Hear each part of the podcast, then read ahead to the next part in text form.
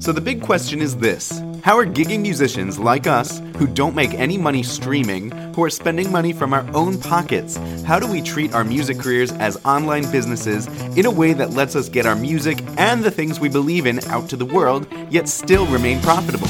That is the question, and this podcast will give you the answer. My name is Jared Judge, and welcome to the Gigging Musician Podcast. What's up, Gigging Pros? It's Jared Judge. Welcome to another episode of the Gigging Musician Podcast. I wanted to revisit a podcast episode I did probably over 100 episodes ago because it's that important for your music career. It is literally the thing that makes or breaks your ability to survive, makes or breaks your happiness, makes or breaks the longevity of your act, and uh, also makes or breaks your ability to invest in other things that your band or act desperately needs, like a PA system, or even the ability to pay for things like marketing and training and coaching. Uh, so, if you want any of those things, you want the ability to last a long time with your musical act, if you want the ability to be happy with the finances of your act, not feel like you're losing money on each gig, well, then this is totally the episode that you needed to hear because the solution is building in a profit margin into your price. So, for a long time, back when I started my first gigging act, Dream City Strings, I knew that I wanted to build a string quartet. I wanted to sell it to, you know, high paying private event gigs, mostly weddings, but corporate events too. And, you know, I set about on that journey. And the way that I figured that I should just compensate everybody was by splitting the money evenly. You know, four people, each of us gets 25% of the money. Sounds fair, right? Well, wrong. It's not fair. Because, you know, I was one of those four members. The other three members were musicians, obviously. And those three musicians simply did not contribute to the any of the administration of the act, which is totally fine because I didn't really ask them to. However, they were all getting compensated equally to me, and I was doing all of the administration for the act, the marketing of it, paying for the website, paying for ads, paying for all the like business incorporation because yes, I incorporated as a business very early on. And not to mention the money that I put in, but also the time and the effort. Like all those things took time. I had to spend time figuring out how do I file an LLC? How do I get a business bank account? I had to visit in person and meet with my bank person, uh, business bank person. His name is Oleg. And all that stuff took a lot of time that I was not being compensated for because I was being paid just for my musical services. So there's that. And then uh, there's there's the whole marketing of the act, which you know I put together a website. That's that was one of the first things I did. Websites cost money, as you all know. Websites take time to put together and to effort. And then I literally did spend extra money. I spent like two thousand dollars to this guy who said he would write the text for your website, make it a really high converting sales funnel. So I spent over two thousand dollars on this guy, which actually did not pan out. He's not a musician. He didn't really know how to market music. And so I tried using his website, but nothing happened other than me being out over $2,000, which I paid out of my own pocket because, again, I was paying myself equally to the musicians who just showed up at the gig and played. And I have no resentment towards those musicians. This was completely a my my fault.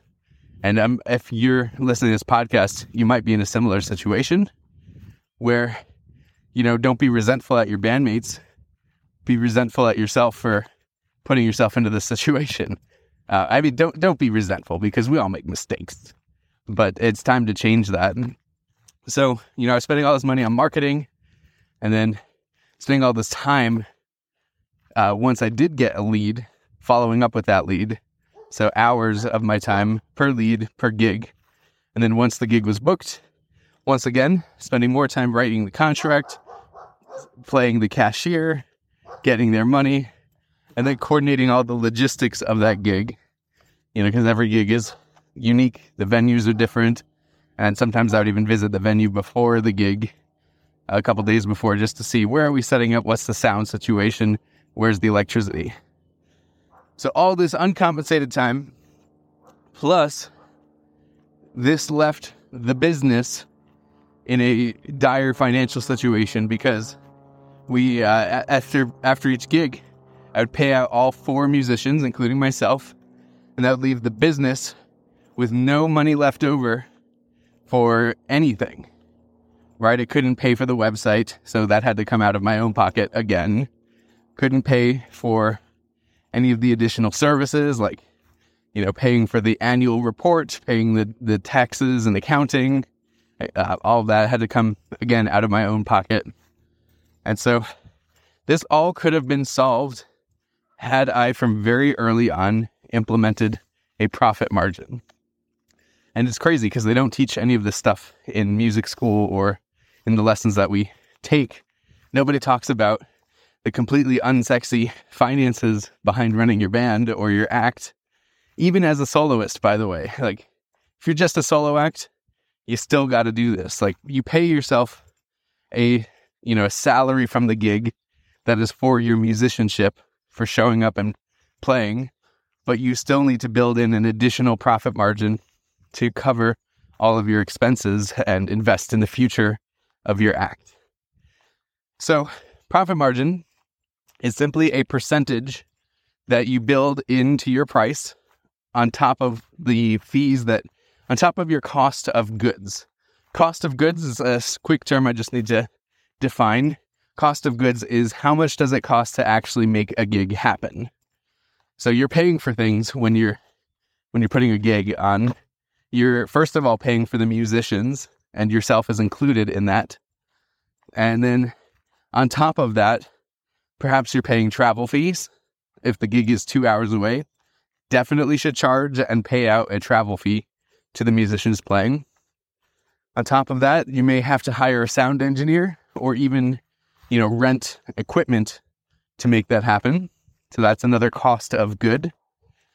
And then maybe you bought some new sheet music. Like my string quartet did that all the time, still does it.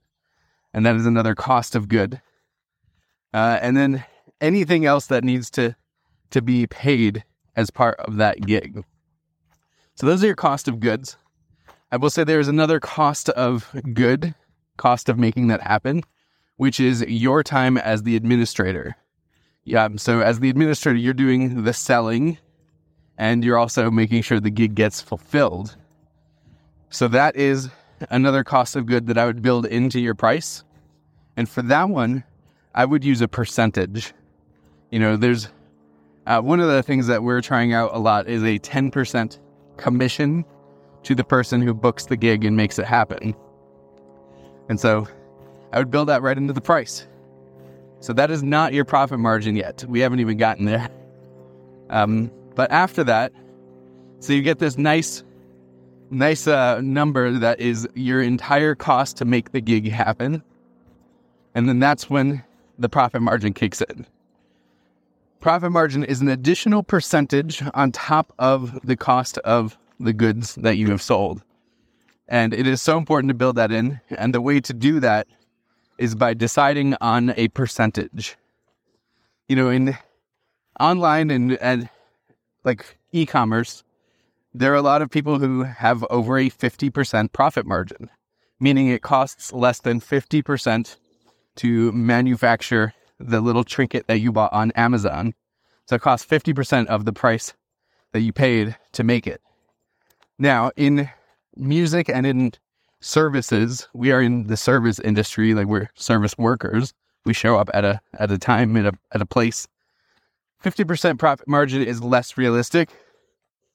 Uh, however, there are some musicians who do that. Um, but also, I would say that 10% is way too low. I can't make you, like, I can't tell you what to do as far as a profit margin. You have to figure that out yourself.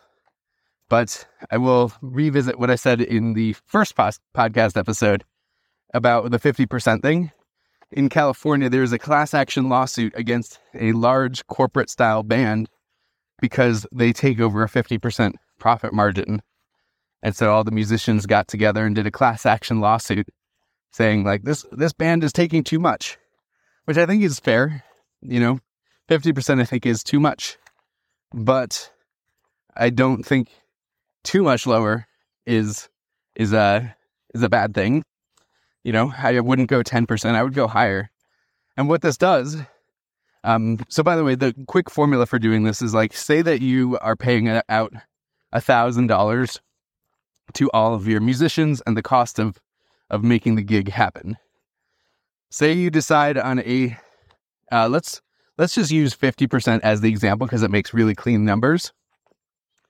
And so if you were to say I'm going to make a 50% profit margin or the act is going to have a 50% profit margin and the cost of the gig is $1000, the way to do uh, figure out what the total gig should be is to divide the cost of the goods by the profit margin percentage. Actually, I'm, I, I always get this wrong, but it's actually the inverse. So you divide the cost of the uh, the goods that you sold by one minus the profit margin. So you want to get like if 50% is the profit margin, what's the other half? How, what percentage of the gig was the cost of the goods sold?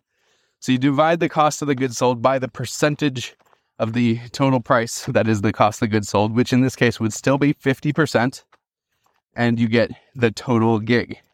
So 1000 divided by 50% is 2000. So $2,000 is the total price that you're going to charge to the customer for the gig. And then 500 uh, sorry, $1,000 of that goes towards the musicians and other costs as part of the gig. The other 1000 is pure profit profit that goes into the, the business bank account for the act, profit that goes towards paying your GigSalad subscription, your website, your membership to Full Time Music Academy, your assistant, uh, your business cards that you printed at FedEx, and other things. So, isn't that amazing that if you're wondering, like, why, when I book a gig, how come I'm losing money? Well, this is the exact reason why that you have not built a profit margin into your gig. And I wanted to show you what the possibilities are that once you build that profit margin into a gig, this enables the long term longevity of your act because it's now financially sta- stable. Kind of like a, a human body, it needs blood to survive.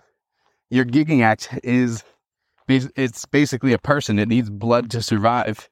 And if every gig, you know, you get an injection of blood from somebody paying for it, but then you spend all of that blood, you lose all of that blood by paying for the cost of the goods. You leave the body with no blood left. Eventually, no oxygen gets to the brain and it dies. So, we don't want that. Sole purpose is to make more music and, and be happier and more financially sound doing it. And a profit margin is the way. So, again, you have to decide what profit margin works best for you.